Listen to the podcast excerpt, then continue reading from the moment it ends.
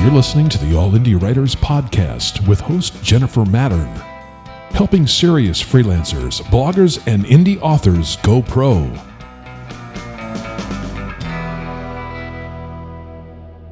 Hello and welcome. I'm Jen Mattern, and you are listening to the All Indie Writers Podcast. Thank you for joining me today. This is episode 32. You can find show notes and related links for this episode at allindiewriters.com slash podcast slash 32. In today's episode, I'm joined by Canadian freelance writer and indie author Dann Alexander. Dann and I are going to touch back on a topic that was discussed in episode 19 with Princess Jones, which is confidence. And more specifically, Dann and I are going to talk about the issue of rejection and how you can not only cope with it, but learn from rejection to improve your writing career over time. And this applies not only to freelance writers pitching clients, but also to authors of fiction who may be approaching agents and publishers. So let's jump right into the conversation.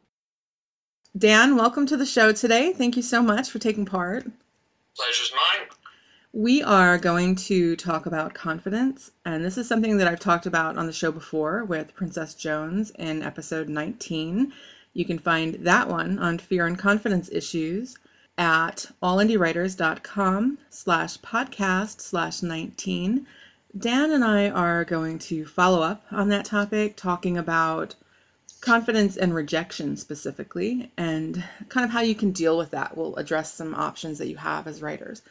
So I want to start off by just letting Dann share his story because he kind of comes from a position of having a full time job and being a freelance writer. And his confidence issues didn't necessarily come from the freelance side, which I find interesting. So I want to let him share his story to get started and then we'll take it from there. It's all yours, Dann. Thank you. Well, I guess if I could start, um, maybe I don't know where to start but the yeah having a full having being the writer with the day job one thing the one thing that stands out to me is interesting when i distinguish the two jobs is there's a you know the day job is something i pretty much depend on in order to pay the bills and frankly to be even able to do this and if i'm trying to move up in a day job and if there's you know if i and it happened recently where i was working to get moved and you know make more money. And through no fault of my own, no no fault but my own. Sorry, I was you know I wasn't able to make that happen, and that did shake me a little bit. But I was able to over the last couple of weeks go back and think, well, this kind of thing never rattles me when it comes to writing, and it hasn't. I've never been rattled by. It's been a long time. Let me put it that way since I've been rattled by any writing rejection and I've always I've been thriving on that whole writing rejection thing. I always see it as something completely different, and I think in the last couple of weeks, especially, I need I know I've learned to need to apply that how I feel about getting rejected in, in the writing business, and you know, think, well, why couldn't I have taken it the same way with uh, you know trying to get promoted and moved up in the day job?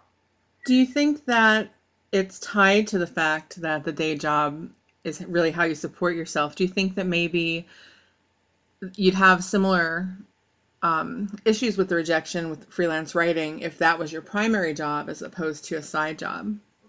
It's that's a safe bet to say I probably may I maybe would take it a little bit differently if I was depending on writing full time, because there's a ch- you, you think well you're losing out on a chance to make more money, but I'd like to be able to have it have a balance in that whole philosophy, I guess, and be able to approach it. And that's what I'm trying to do now is, and i I think I've achieved it in the last couple of weeks, is to try to really bring the balance in because I know there'll be something else and something better with with the day job, and I know that'll come. It, it always does. I'm always able to make make life better.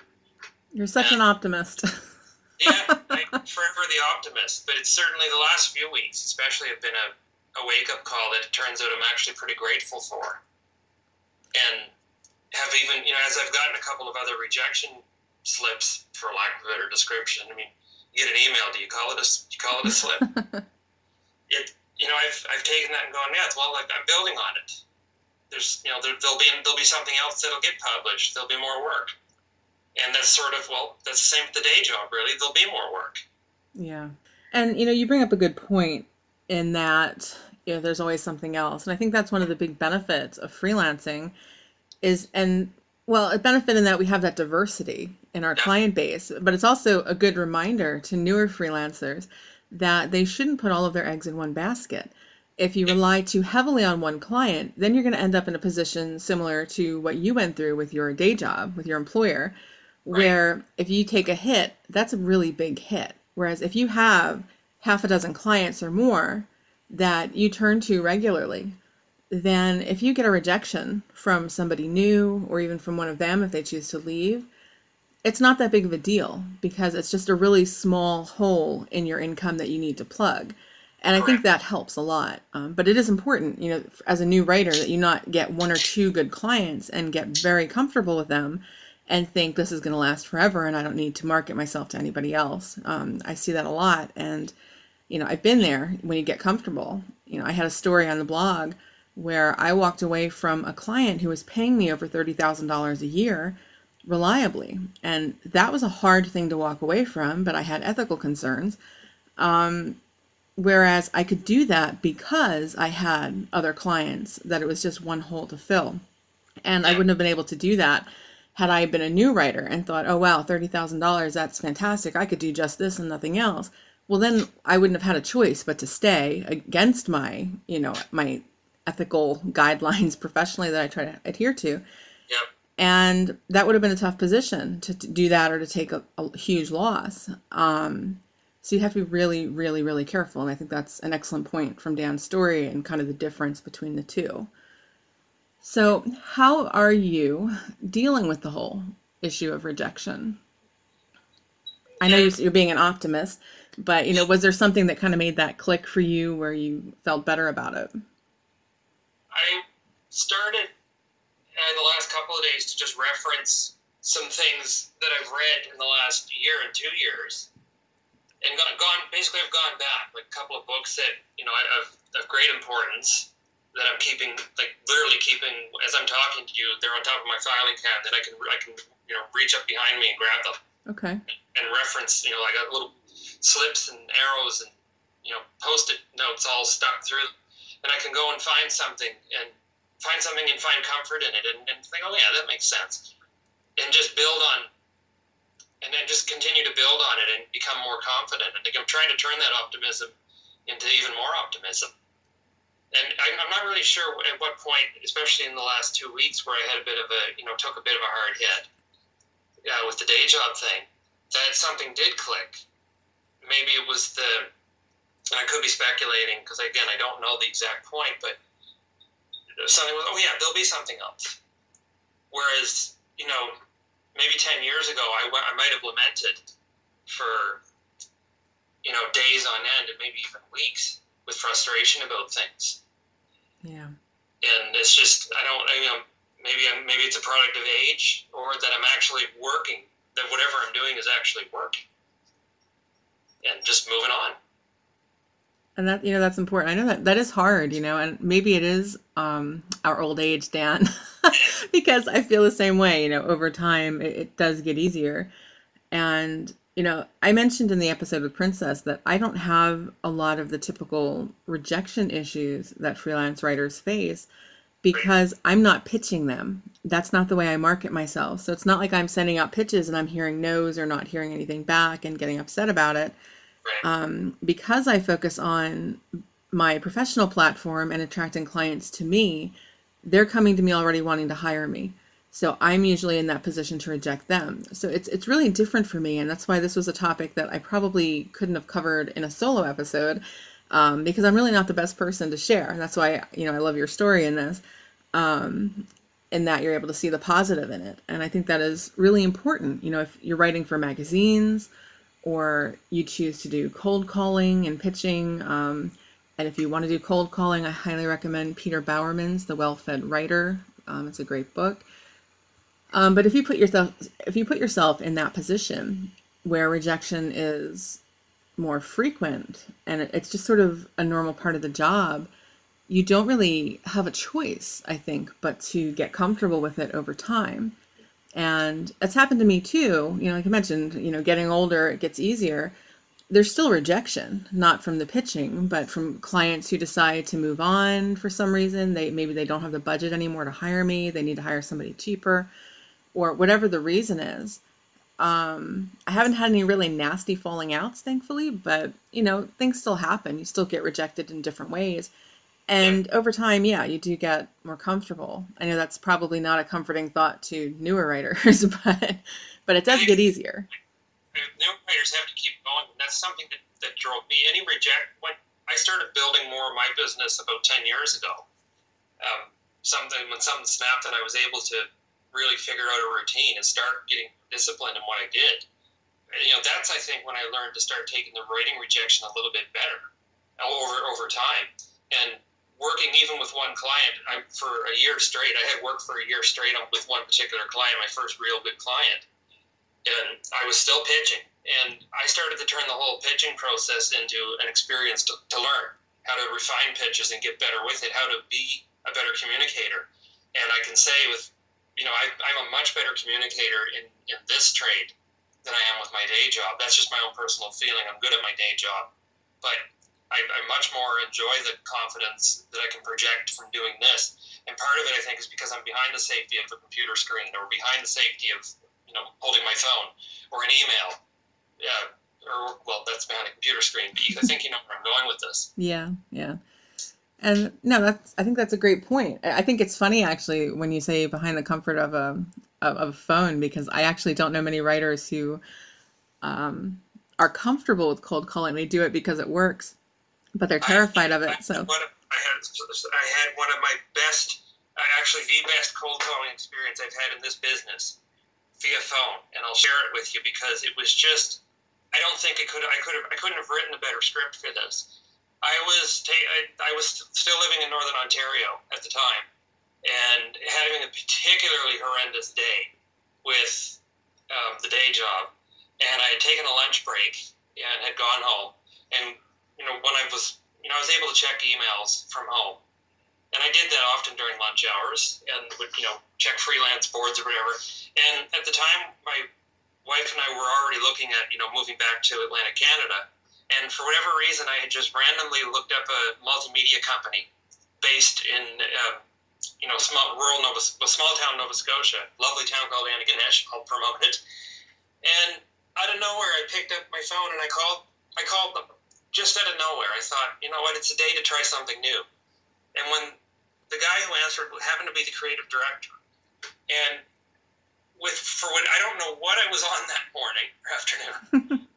when he answered the phone and I, I introduced himself, I literally said, "My name is Dann, and I write things." and I'll never forget it because because I figured, oh, okay, he's just gonna be like, okay. Yeah, you know, who's this joker calling me? And he said, "Oh, interesting. Well, what do you write?" That turned into a half hour conversation about the business and about shop and about what he did and what they did. And I had already managed to browse some of their websites and get a sense of what they did and browse some of their photography and video production. And here it turned into, and at the end of the call, he said, he told me something, and I'm paraphrasing here. He said, Dann, I know what it's like to cold call. And I have to tell you that you picking up the phone and calling me out of the blue like this has really made my day. It's been one of the most enjoyable conversations I've had in a long time. Oh, that's and I nice. hope one day we can get to work together. And that we did. And subsequently, of course, I moved back to Nova Scotia where I live now. And of course, I'm from here originally. And uh, with I was here living here just over a year, and I finally met him for the first time in person. I drove up, and he's about um, a two and a half hour drive from where I live drove up and met them in person. I've gone up a couple of times since, and I've done some work for them. There's not steady work per se, but every now and again something comes up, and you know I've maintained a really solid relationship uh, with him since, even on a personal level. He's a really, really, you know, he's not just a good businessman. He's a really, really good guy to be around, and I'm always inspired every time we have a, a uh, chat or end up emailing. So that and it goes back to that whole cold calling experience. And I thought, well, if I can knock something out of the park like that, it's enough to keep me going. And I think everybody in this business can have that one moment or multiple moments where they'll hit somebody with a cold call, and it could turn into this incredibly positive and inspiring relationship that keeps you want to keep once uh, that will keep you going in this business. You know, I think that's a great point that you have there again. In that, you know, what I like to tell new writers is it only takes one yes. Exactly. Yeah, you get your confidence boost, and every time then that you get a subsequent yes, it just gives you more and more confidence. So yeah, it kind of sucks in the beginning if you're getting mostly no's, but all it takes is one, and that's it. You know, I was lucky. In the the first pitch that I ever did, well, I don't pitch now. I did in the past. The first publication I ever pitched, they said yes, and no argument on rates or anything like that, and it paid well. And So. I was I was lucky. So, you know, don't expect that to happen. I was lucky. There was nothing about skill in that, just luck.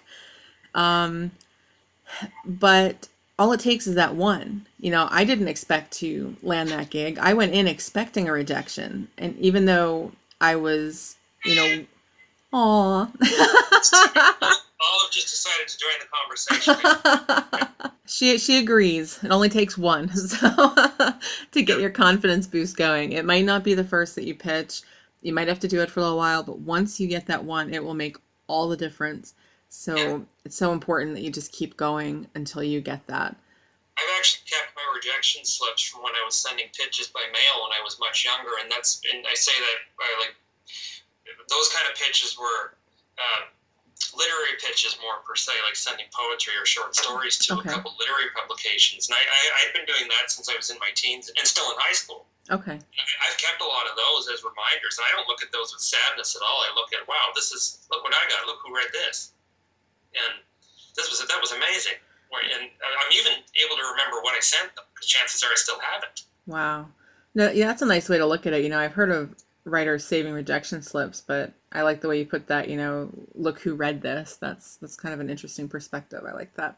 I even I, I got a more personalized one um, from uh, very very popular, uh, still widely read print publication out of the states.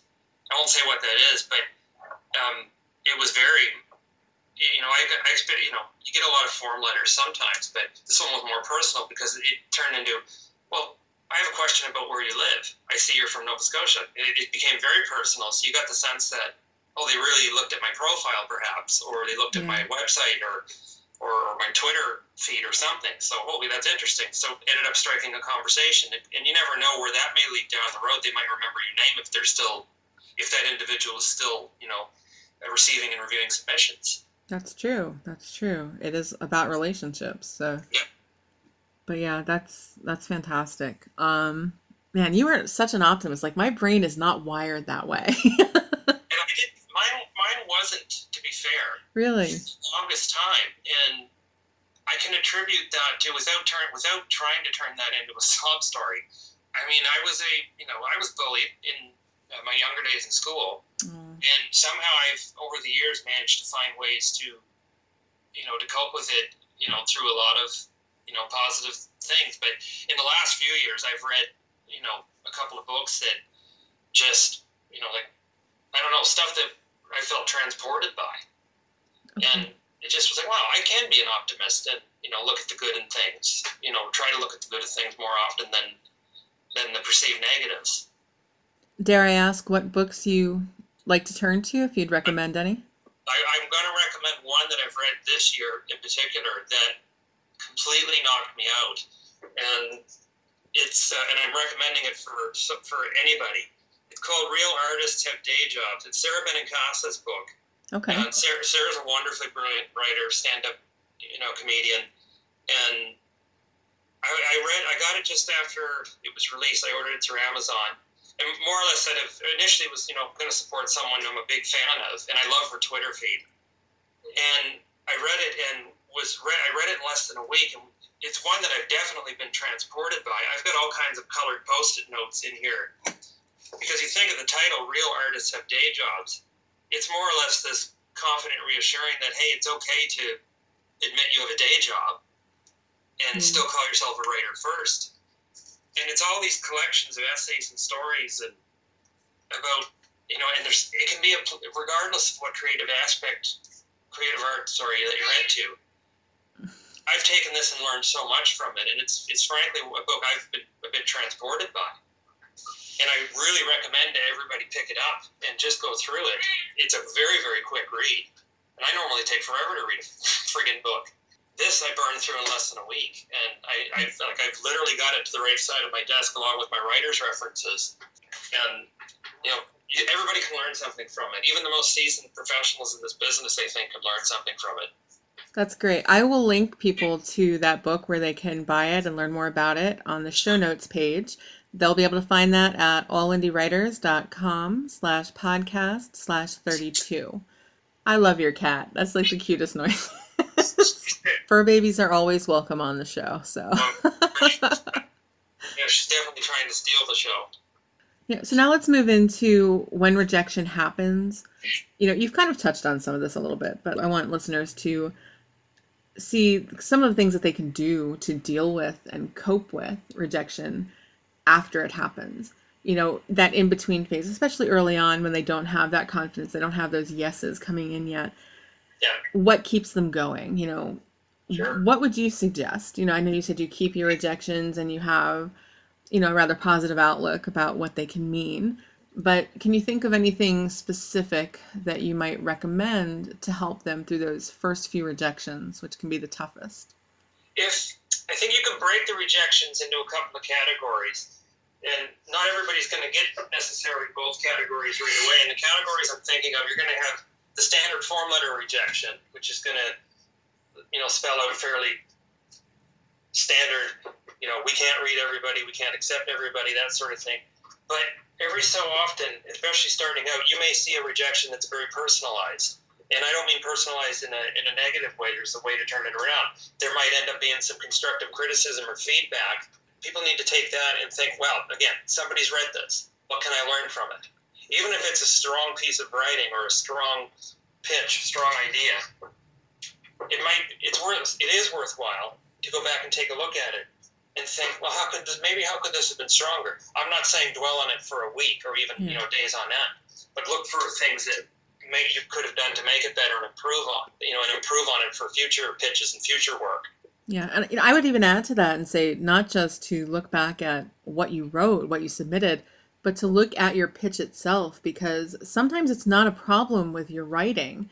The Right. rejection is simply that you weren't the right fit, or maybe you didn't do your research and didn't realize that they had just published something very similar. So it doesn't mean that something is wrong with your writing necessarily. Now, if they give you feedback on how to improve, of course, you know, take that to heart, but understand that there are other reasons for rejection. exactly So it's not always about you. It's sometimes it's just about the pitch or their budget or their editorial calendar. Maybe they received another pitch that was very similar and they had a tough decision between the two.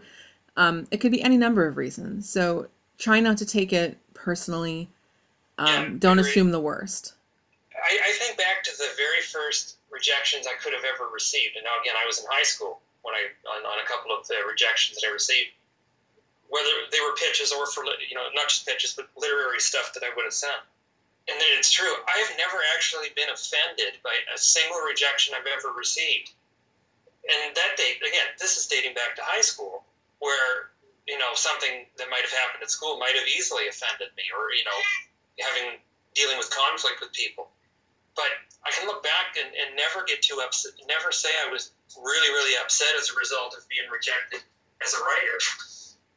And always been able to move on from it. And sometimes I think, well, why couldn't I have done that with my entire life?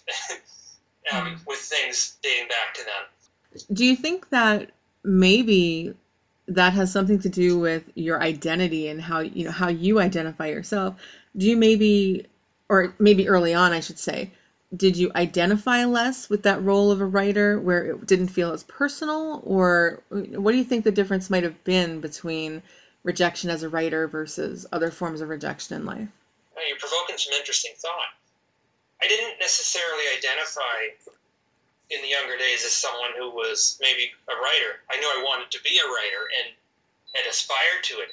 Didn't at the time think of the fact that well, hey, I could actually make a, a you know a decent you know living, whether it's full time or side hustle. It's only it was only maybe later when I got out into the work world that I thought, you know what, it's nice. It might be nice to identify as a writer first, even though I'm going to go to you know eventually went to college and took another trade uh, in order to make a full time living. You know, guaranteed full time living, I guess. And I just, you know, hey, I've, I've really enjoyed, I enjoy writing so much. I'm going to call myself that first and identify as that first because then I'm projecting the whole, maybe it's going to help me project what I really want to do with my life more and inspire me to keep going and to keep working and eventually inspire me to really, you know, dig dig my heels in and make this more of a business, which I only started to do ten years ago. Okay. Like, I really only dug my heels in about ten years ago. I was, you know, working on and off uh, before that and sitting down and, and going, but I would go days and even weeks without doing any work, whether it was pictures or anything before that, because I wasn't taking myself seriously. And something snapped uh, about again about a decade ago where I thought I can dig my heels in and, and do more. Yeah, that's interesting. I actually didn't know that you'd been writing for 10 years, so th- that's interesting to learn. Um, and Olive agrees with everything that you're saying, apparently. I try to knock this old printer I have over. I mean, I, I can. I, I would write in high school and, and college, and uh, you know, when in my earlier years in the work world, but never thought that it would be something I would want to take seriously. And, and you know, I'd get you know printed here and there, and printed and free stuff too. I often would send stuff, um, you know, poetry or literary journals, you know, where they weren't going to pay because you just wanted to see your name in something. Yeah, yeah. And I mean, all good experience. Uh, not doing it now, of course, because you do want to make a you know, as much as I enjoy the business, you know, part of the reason I'm in it is to see if I can take my talent and make money at it. I don't know. I think I was a little different when I was younger. You know, it was I kind of came around to writing in a strange way. You know, I've been writing for clients since I was 19. Um, but before that, in high school, I had originally wanted to be a writer. I wanted to go to college for creative writing. Um, little school up in Rhode Island that I really wanted to go to. I was totally set on it. And then what happened was my high school they ran out of ap courses that fit my schedule which are you know they're the courses in high school that give you college credit here. And so basically there were no more advanced courses for me to take and i had two options. I could either take what was called senior privilege where you would leave for half the day um, or i could go to the tech school half the day and learn something and me being me, I couldn't stand the thought of being bored and not doing something. So I went to the tech school in the afternoons to learn auto mechanics. And that is what led me into the interest in engineering. Um, one day I just sort of I said, "Wow, this is designed like shit. Like why did they make this design decision?" And so the teacher was like, you know, he didn't know what to do with me half the time. Um, so he was like, "Well, then do something better." So they sent me to the machine shop and taught me how to program the CNC. And I designed a new piece and I made it. I was like, this is actually really fun. And so that's how I got into engineering. And so I was kind of torn, you know, where I wanted to be a writer. And then, wow, this, this whole problem solving aspect of engineering where everything is a puzzle, that fascinated me and I loved that. Um, so ultimately, I decided to go for, to school for that. Um, that in turn led me to public relations. Um, freshman, it was my freshman year in college, and they threw us right into something that they called an engineering practice and design studio. There was, I mean, you were literally just just thrown right into the deep end where we were working with an actual nonprofit organization and they had a series of problems. Each group in the class was assigned a different problem to solve. And we had to come up with an engineering solution. We had to come up with a prototype and then we had to present it to the organization. And it was really fun you know we had one where they they needed to be able to count something that um, they were struggling with managers had to do manually. And so of course you know being young engineering students we're like oh my god let's use a laser. And we did and it was so much fun. Nice. but it was the first time a project had been accepted by this nonprofit and actually they decided to put it into production. So it was a big deal then and they had us on the the local TV news and such and I was assigned to be the spokesperson. So not only did I love the you know the um, the process of coming up with the idea and the prototyping and all of that but it was the presentation of it and dealing with the media and I had a knack for that and I really liked that so I decided to minor in PR and ultimately I switched to the major. Um, my PR instructor was amazing and just made me fall in love with public relations. So, problem solving with my hands to problem solving with my mouth. And there's a lot of writing involved in PR. So, I kind of just fell back into writing. in the strange like circular process. That's where I wanted to start. Right. And I kind of went a different direction. And, you know, fate just sort of brought me back around and said, nah, you're going to write. So that's how it happened. So I've, I guess I've always seen myself as wanting to be a writer. So I've always identified as that. And I did write fiction back then, wrote for the school paper, things like that. Um, so I don't know, like I've always identified as that. But so I don't know. I think maybe that's why when I was younger, I would have taken rea- you know rejection a little more seriously. And I just I had a very lucky start to my career. I mean, there's no ifs, ands, or buts about that. Um, I made good decisions in a lot of ways, but there was a lot of luck involved, and I think that's important. Um, you know, when new writers come in, I think it's so important that they don't try to model themselves after just one writer because you don't know how much skill went into that. What was a result of specific decisions they made? um, what was a result of talent and what was a result of luck because there was always a little bit of that um, so that's the difference i think between us you know you said you didn't start out thinking as a writer yourself mostly as a writer and now you kind of identify as that whereas i identified as that and then i kind of moved away from it and i sort of fell back into it like it just felt natural to go that route again um, so i think that was always kind of there in the back of my head and I can see that identity perhaps. You know, I just started pitching fiction this year and nothing's been accepted yet. Um, I haven't pitched much though. I've been a little lazy about it. Um, but you know, so it's not. I haven't had any like bad reactions to rejection or anything like that yet. But it stings more, I think, than the freelancing for me. I think there's um, maybe there's more of myself in the fiction. I don't know what it is, but but yeah, I, I think identity can play a role. So. The um, I, I had a fiction rejection very recently that it's not that it stung.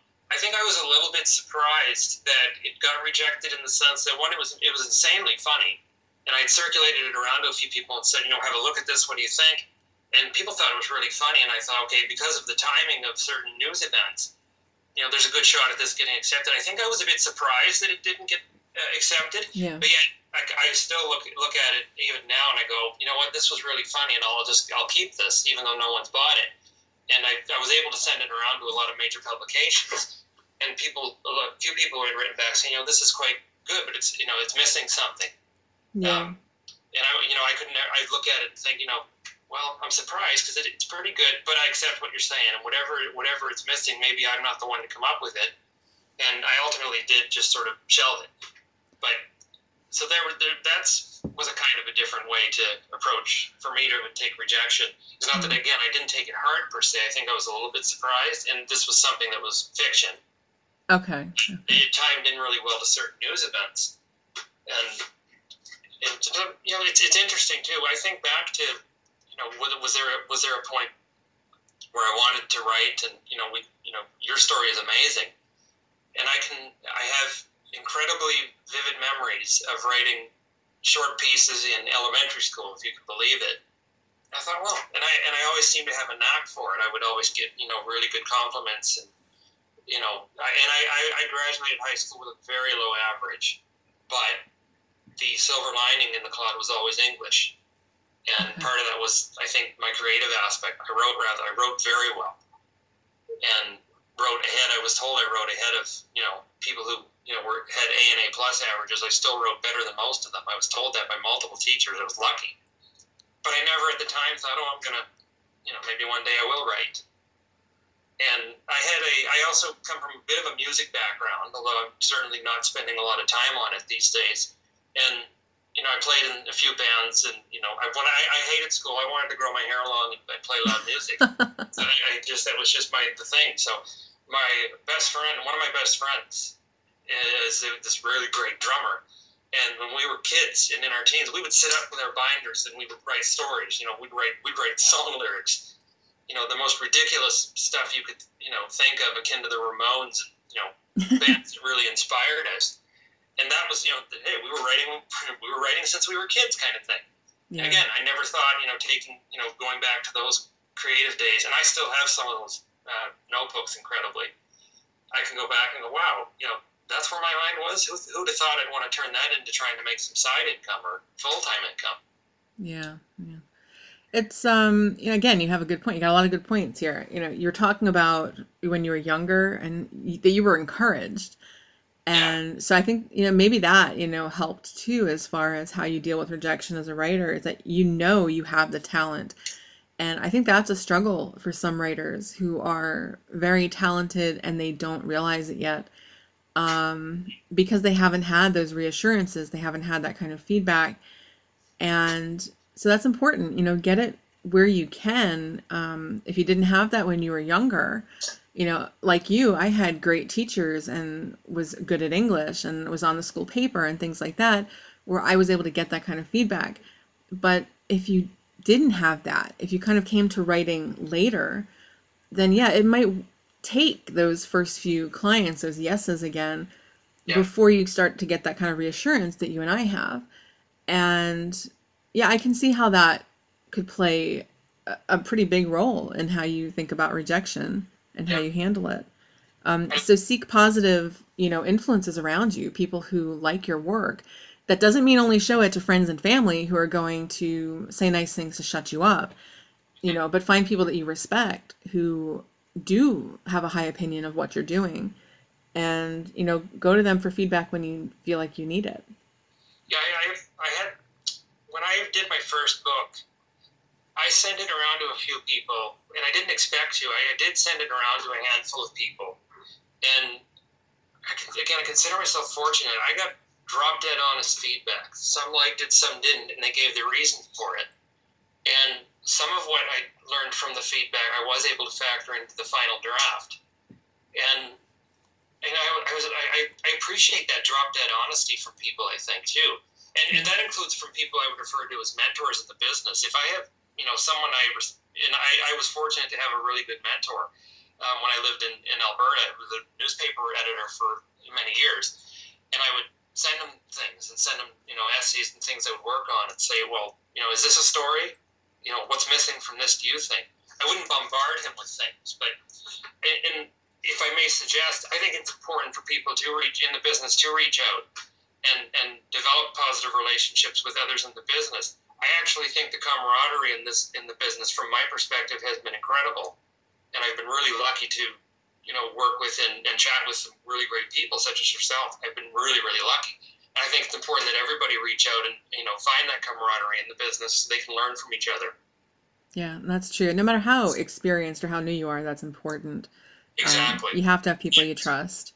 And you know, again, this goes back to another episode of the show, um, episode 21. I had Yolander Prinzel on, and we talked about writing critiques for friends and colleagues. Love that one. Um, they can find it at allindiewriters.com slash podcast slash 21. And it kind of goes back to what, you know, you were just saying, and that you have to have people around you who can give you honest feedback. And yes, you know, you want people who are supportive of you, but you need those people to be honest with you too. You know, they have to be able to tell you what you need to hear and you have to know that that's coming from a good place and you know from somebody who wants you to do better. And when you have people like that around, it makes all the difference. You know, for me, that's somebody like Yolander and Lori Widmer and Kathy Miller. Um, it's very, very helpful. I can send them anything. Um, and I know that if something is shit, they're going to tell me and they're going to do it delicately except for maybe Yolander but but um no she would too for the most part. Um but I can trust that feedback and I know they're not going to tell me it's great and get my hopes up about something when you know an objective party might say wow that is complete and utter crap and you need to go back to the drawing board. Um so that's you know it, it is it's very very important that you have that network that you're not doing this alone. Um, because the more isolated you are i think you know the more personally you're going to end up taking that rejection because you don't have those positive reinforcements and you know those helpful influences. So it's important. back to the drawing board is a chance to add something amazing to the picture you're doing. True. That's very true. So yeah, I don't know. You're full of good points today, Dann. oh, lots of good reminders. Could I have that in writing? you got it. Thank you. um, but yeah, I mean, these, these are all good things. You know, something I didn't really think about before the show. Um, you know, about having those those connections and and how maybe you know the psychology of how we were when we were younger and how that influenced us now Um, yeah, that's true. So, you know, think about your own past and positive reinforcement that you may have had in the past um, if you're not feeling the confidence now and try to pull some of that you know from somewhere. You need to get that confidence from somewhere and the more you get the more you know you're going to keep building that. It, it really does kind of feed on itself once you get things going. There's something great about about moving on too from rejection or from you know even from project to project i covered moving on in my most recent blog post send us a link so and i'll much, share it i didn't even add anything to the website um, it's dann alex dann with two n's alexander.com and I liked it so much I reposted it a couple of times, and I got some good feedback on it. And you know, that's sort of what I was trying to cover in that post was, you know, you can there's something really positive about moving on from rejection, no matter you know in your professional life and and personal life even too to, to a large extent. That in a sense can you can turn that into something positive and and, and confidence building. Yeah, no, I agree completely. Um, so uh, is there anything else in particular that you think that newer writers should know about, you know, confidence in general or dealing with rejection? Careful to not spread yourself too thin.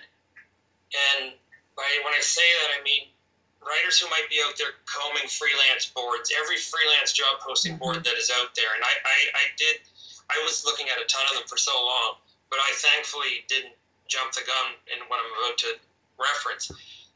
You see, you'll, you'll see a lot of ads even now where they'd be saying send samples send this send that now you you reposted yesterday a great old piece about um, i think it was sharon was it sharon hall's example i'm not sure sorry i can't oh, sorry i can't get her name straight oh, Sharon, sharon hurley hall thank you very much um, you know sending examples and don't spread it like people are going to send they might sit down and think oh i need to come up with a sample to send you know to demonstrate how good I am. And that's time that can be better spent.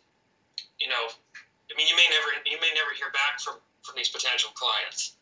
Yeah, you're talking about you're talking about the, the forum post that I shared on Twitter yesterday. That's what I, that's right? where I was. okay, I'll, I'll link to that in the show notes so people can check that out too. But yeah, that was a client who was um, basically it, it was about clients who demand custom samples that they're not going to pay for or ever use. That's so where I was we'll, going. Yeah, we'll link to that. I, drew, I drew a blank uh, in that sense, but I, I appreciate that you knew where I was going. The newer writers might be get overexcited, and you know they want to send out as much as they can to as many people as they can because they think it's gonna, and they may get lucky and get a, get one or two yeses. But there's there's other ways to market the market yourself to potential clients that yes. aren't going to involve burning yourself out with you know doing something like custom samples or you know, sending out content that somebody that you know runs a, you run a risk of having it stolen. Yeah, yeah. And I've seen it happen. I've had I've had it only happen thankfully to me once, and you know I was able to take whatever action I could on it, and ultimately nothing got used. But Good. new writers that you know get a little excited and think that they can yeah let's let me dive headfirst into this business and send out as much as I can. You really run the risk of burning out to a point and, and you know getting having you know things turn around in a bad way, and you don't you do want to avoid that. I mean, you're not going to rejection is impossible to avoid in this business. It's just it, it's just a fact. But don't spread yourself too thin, or you know you risk completely burning out and then developing a very very quick sudden mistrust, like oh I'm never going to be good enough for uh, you know for the business if I'm getting so many rejections right away. And that is so dangerous because you know just like I said, you know confidence will feed on itself so does that kind of doubt. So you can't let that grab hold. You have to have those people around. You have to have those reminders that you are good enough. So right. that is absolutely vital. So let's um touch on something let's talk about something that I touched on briefly before, which is that rejection isn't always about submissions. It can sometimes happen after you already have an established working relationship with a client. So, you know, like I think I'd mentioned some of these before, but you know, like they might have a decrease in their budget, or maybe you're working for a publication and the editor you work with leaves and a new one comes in. Maybe they have their own set of freelancers that they like to work with, so you're out the door. Um, rejection can come in all sorts of forms as a freelance writer. And that you know it's not just new writers, experienced writers deal with it, and it's not just about pitches. Um, you have to be prepared. So, Yes. what would you say they can do to prepare for you know the inevitable loss of a client in that sense?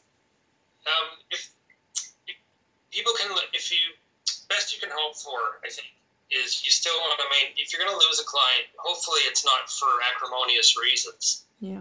and it would be important it's important to let them know you're still alive once in a while i think and i do that with even my very first serious client uh, where i had work where i had worked for over you know a year straight i still he hasn't had work to send my way in a very long time and i'm talking like near you know three years but we still maintain contact i, I was i think well prepared for the downturn with his business because he had given me enough of a heads up. That's But that's not always going to happen. You're, you may, you know, the client may suddenly, very suddenly, things might dry up for them where they can't, they don't have work, Yeah. or they're going to do the work themselves. In some instances, I've had that happen where, you know, they're going to do the work themselves to save the money, and I and I would totally understand it. Yeah.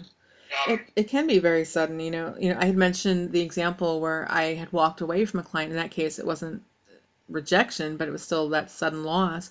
Yeah. And in that case, they had, you know, I'd been writing for them for probably six to eight years at that point, and they brought in a new SEO person who started doing things that I considered very questionable, and I didn't want my work being involved in. So I walked away, and that was a very sudden thing um, where they told me certain things weren't going to happen and then they started happening. It was like okay i can't be a part of this. That's it. I gotta go. And you know like i said that diversification helps and that would have been the same if they had decided to ditch me um, and what was tough about that particular period for me was that not only did i then lose like over 30000 from that client but then my next biggest client um, they were slammed by Google. They run a very web heavy, you know, business. So they own a lot of blogs and such. And they were slammed by Google. Um, you know, that that'll happen in the web publishing game. You know, there are fluctuations and so that impacted their ad revenue and therefore their budget. So they had to turn to cheaper writers. Now I'm still in touch with that client. Again, I've been working with him for seven or eight years um, Right. at that point and I'm still in touch with that client. Um, I still send him referrals and such. If he has like an advanced project that he really needs a pro for, you know, he'll still contact me to see if I'm interested. Um, so yeah, I mean that diversification and like you were saying to maintain those relationships if things didn't end badly because you never know when things are going to change, when that budget's going to come back or if they're going to realize, hey, I'm not really happy with these cheaper writers that I've been working with. Maybe I really need this person back, even if it's a more limited role to accommodate their budget. Um, so yeah, I mean, those are both really important things. So diversify, have enough clients that losing one is not going to completely kill you, and maintain relationships whenever possible if things end well, and hopefully they'll end well all the Yeah. time. you don't, you know, you don't want to have a client pissed at you and saying nasty things about you, obviously, but you can't say yes to everything and that's something new writers have to be careful of too is you can't you shouldn't you don't have to say yes to everything and that could be based on not just maybe low rate of pay um, but also for ethical reasons i mean somebody could offer somebody could offer a really really good um, you know rate for something but if it, it you know writers have to know when it's going to cross the line. Do they want their work associated with this or that? And to go back a little bit further in my story, one of the people I, you know, considered a mentor was very politically charged in his work, and so he he, he leaned a certain way politically, and you know, and I vowed for the longest time I would never, and I, I used to do politically charged stuff and you know politically charged writing, and now I'll never do it again because I don't necessarily want somebody to think, oh, he thinks this way or that way. mhm. And to this day, I will not. Um, somebody could come to me with a really, really good rate of pay and make me, you know, and, and ask me, sorry, to write something, you know, that's around politics. And I don't want to do it, and I won't do it anymore because I've been mm-hmm. there, done that, don't like it, and I just think, you know, I, I don't really want to sell that out anymore. Yeah, yeah. Yeah, I, I think that that's people have to be able to say no when it when they feel it crosses a line. Do, do they want their work associated with a particular topic or with a particular you know organization? Yeah. And the writers need to be careful that don't always say it's a, hey it's a great paycheck. Money's great. Money is all money is is great. Everybody mm-hmm. can agree on that. But you know you, you have to think about your personal integrity you know as well. Um, I, I, mean I, I learned I think back to the politically to political writing. I mean a, that's you know I did learn to write and improve my writing better I should say by learning from a, uh, you know a mentor who was you know very political. But I'm I'm glad that chapter. I like to think that chapter in my life is kind of closed. I mean, I was yeah. politically involved at one point and would use you know my social media back then. I was that was more when I was on Facebook, which I never am now, thankfully. um, I would use things, and I would write. I would still write things to my old blog and write stuff that was politically charged because I had some opinions. And eventually one my dad one day said you know one day you'll want to give up the fight and i didn't believe him when he said it because he was very politically involved for years and with different you know organizations and different parties and things like that i developed enough through my volunteer work in my younger days that i, I developed good relationships with people from all beliefs and all walks of life that you know i consider myself now politically independent but I will still not cross that threshold into taking you know client work yeah. for that. Even ghostwriting, if my name isn't going to be tied to something, I still don't want to do it. Yeah, I can't blame you. I can't blame you. It's, it's sometimes it's just about you know it's just about that feeling that because other people don't know, but we know. You know, we know what we did. Um, so yeah, you know, this comes back to your original point. You know, I want to reemphasize that a lot of new writers you'll say yes to anything that comes along and just because they don't want to deal with rejection or that fear of well where's the next gig going to come from and you know it really does help your career to learn how to say no early um, no because they're not going to pay you enough no because you're not comfortable with something ethically no because you just have a bad feeling about that prospect and you you know you're concerned about where that relationship is going to go. Maybe they seem controlling or something. Um, learn to say no because if you get yourself into these relationships with clients where you feel uncomfortable about the work and you're unhappy with the work um, it's going to make you feel that much more desperate when you are pitching other clients because you're going to be looking to replace that or you don't want to feel as reliant on that. And the more desperate you are you know then you know that more personally that rejection can hit you because all of a sudden it's not something that you want it's something that you feel like you need right now. And when you maintain more control over your career and the kinds of gigs that you're taking on yeah it's it, look it's tough i understand what it's like when you have bills to pay and you need the money right now but at the same time you have to live with those decisions if a person isn't comfortable writing about a topic, it might not necessarily just be for ethical reasons. It might be because their research skills, no matter how good they are, might not translate into something very true that they think is going to be sellable or bankable product.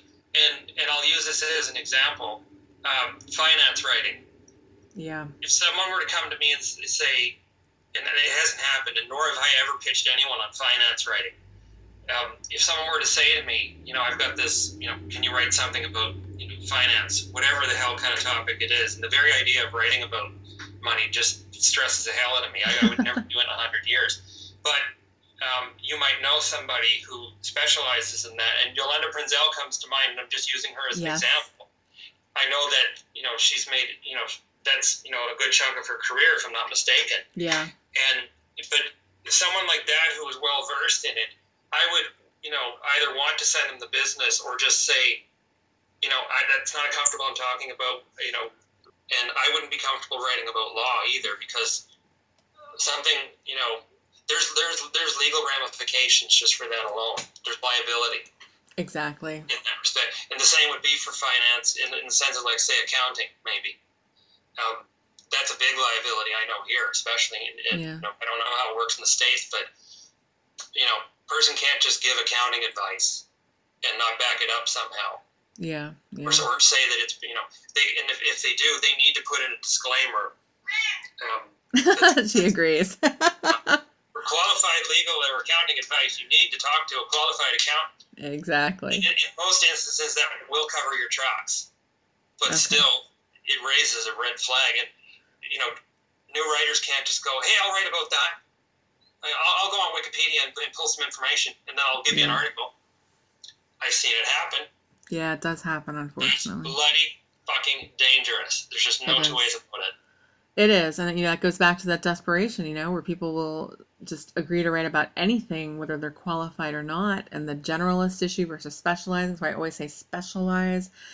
Um, you know, and I think that you know, again, that's another important point. If you specialize and you make yourself an authority in a niche or a type of writing, you will start to see less rejection because suddenly you offer more value than the next general writer to come along. So that's something else to consider for new writers. But yeah, I'm looking for my niche, to be honest with you, after all these years. After still, 10 years. I'm still trying to figure out what the hell my niche is, if, if, if one out there at all. Well, special specialization doesn't have to um, always involve a niche. You can specialize in a type of writing as True. well. So, you know, if you're not comfortable specializing in a specific industry, for example, uh, maybe you don't have any background that would really lean that way, choose one or two types of writing that you can really master. And then you can choose business types. So, for example, you might write um, sales letters and maybe you'll only write them for software companies or for app developers or for some particular you know type of product or type of service where you can really kind of narrow down in that style of writing and how that particular type of buyer reacts because all sales letters are not created equal. And the same applies for you know other things as well all different types of writing so there are ways to specialize where you don't have to choose a niche necessarily Yeah. And it's, you know, and maybe one day I'll find some, I'll figure out something out of all the work I do that, hey, well, that seems to be what I like to do the most. yeah I've, I've found as far as stuff I'm interested in, funny enough, that I do like to write about writing. And a lot of that stuff ends up on my, on my own website. But I've been paid to write about writing too, which is Okay. great. Yeah. And, you know, I've tried, I've, I've had people say, oh, you know, you seem to have, you know, a wise approach and an optimistic approach. So share that wisdom. And I've been lucky to get a couple of gigs just as a result from that. That's good. That's good. And you're, you're in an interesting position. And, you know, because I'm such a big proponent of specialization here, I do want to say don't be like Dann and, and be a generalist. Um, Dann is in a, in a, not a unique position, but he's in a position where I'm speaking about you in the third person, Dann. talking to li- talking to listeners for a moment here at side note sidebar. Um dann is in this position where because he has a full-time job and he's writing part-time he does have more flexibility. Now if you're in a similar position then being a generalist might be fine for you or if you're doing it as a hobby or something it might be fine for you. If you really need to build a full-time business to support yourself though i very highly recommend specializing and really becoming that expert or authority over time in that area that you're specializing in because you will see less rejection and you will make more money and it's just a better situation all around. So, and there's a lot of information on the blog about specialization, so I'll link you to some of those posts as well in the show notes, which you can find at allindiewriters.com slash podcast slash 32. So, yeah, I just wanted to touch on that so that they don't think, oh, Dann's a generalist, so I want to be one too. Yeah. Thanks, Dann. It's- uh, with my first book, Planned on Parenthood, Creating a Life. Yes, tell them about your book. I thought that was, I love that idea. Oh, yeah, I wrote a book. Oh, yeah, right. You know, I love the idea of Dann's book, so tell us about it. thank you. Well, Planned on Parenthood, which I, you know, wrote a few years ago now. It's been out for a while. Um, what is the idea of writing about a writing about the decision not to have kids and just writing about it from a guy's point of view? Yeah. That's a result of this seemingly never-ending quest to I do want to write a book one day. What the hell can I write a book about? and a few years ago, when I was living in Ontario, something clicked, and you know, it was I, Boxing Day, so the day after Christmas was it suddenly hit me. I'm like, wait a minute, I could, and, and that was at the, my in-laws' house. Place was, you know, kids were running around the house screaming, relatives were in. I was losing what little I had left in my mind, and, and probably hungover, and and thought, well, gee, I'm so glad I'm not having kids. I was just, you know, you know, making little frustrating comments to myself, and you know, craving some peace and quiet, probably cranky. Uh, hey, there's a few books about not having kids out, but maybe I could do one. I got all these, you know, interesting opinions on it and everything. So I sat down literally the next day and started sketching an outline. And over a year, you know, a year in the it was a, it was a year before the first draft was even done. And it wasn't until it was ready to be put out, and I put it out under my own label. I, I realized it was the first book of its kind to be written from a guy's perspective. And that topic, the topic of not choosing not to have kids, I was able to get quite a bit of work on that not something I necessarily consider myself a specialist in again. I, I tend to be generalizing myself.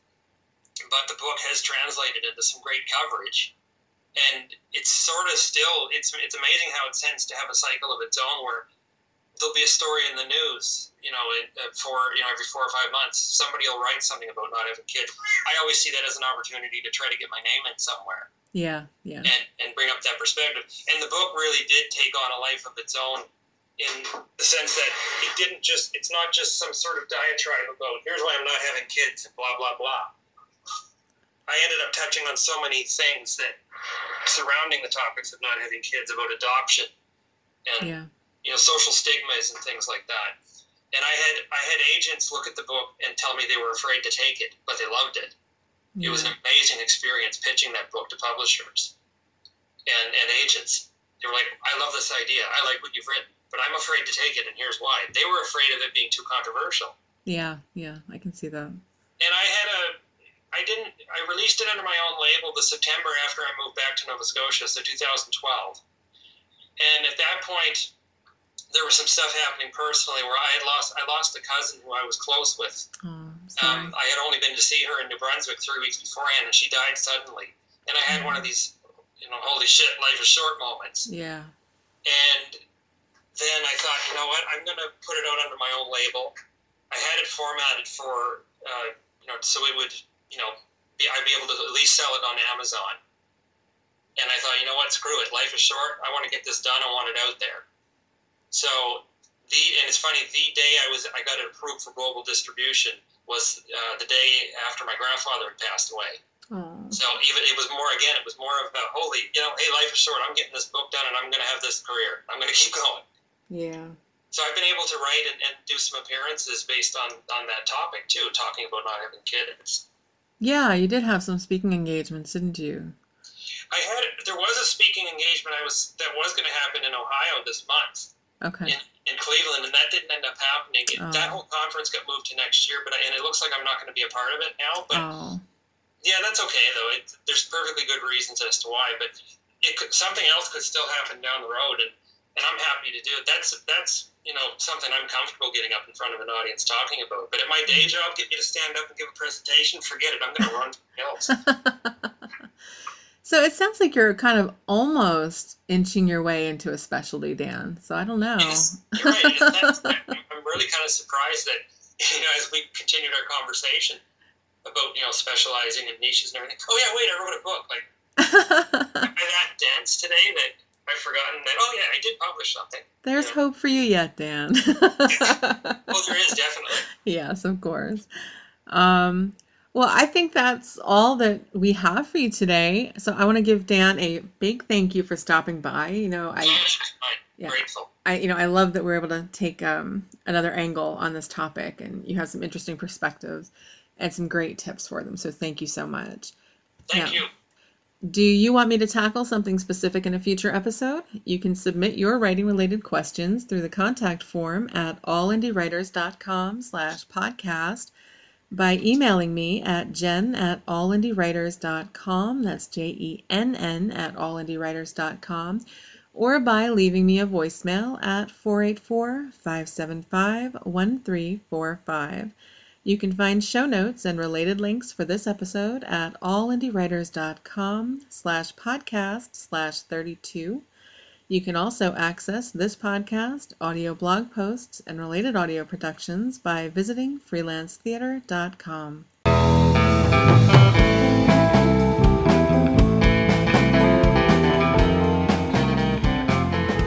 You've been listening to the All Indie Writers podcast with Jenn Mattern, a freelance theater production. Freelance theater. It's all writers need for life's little episodes.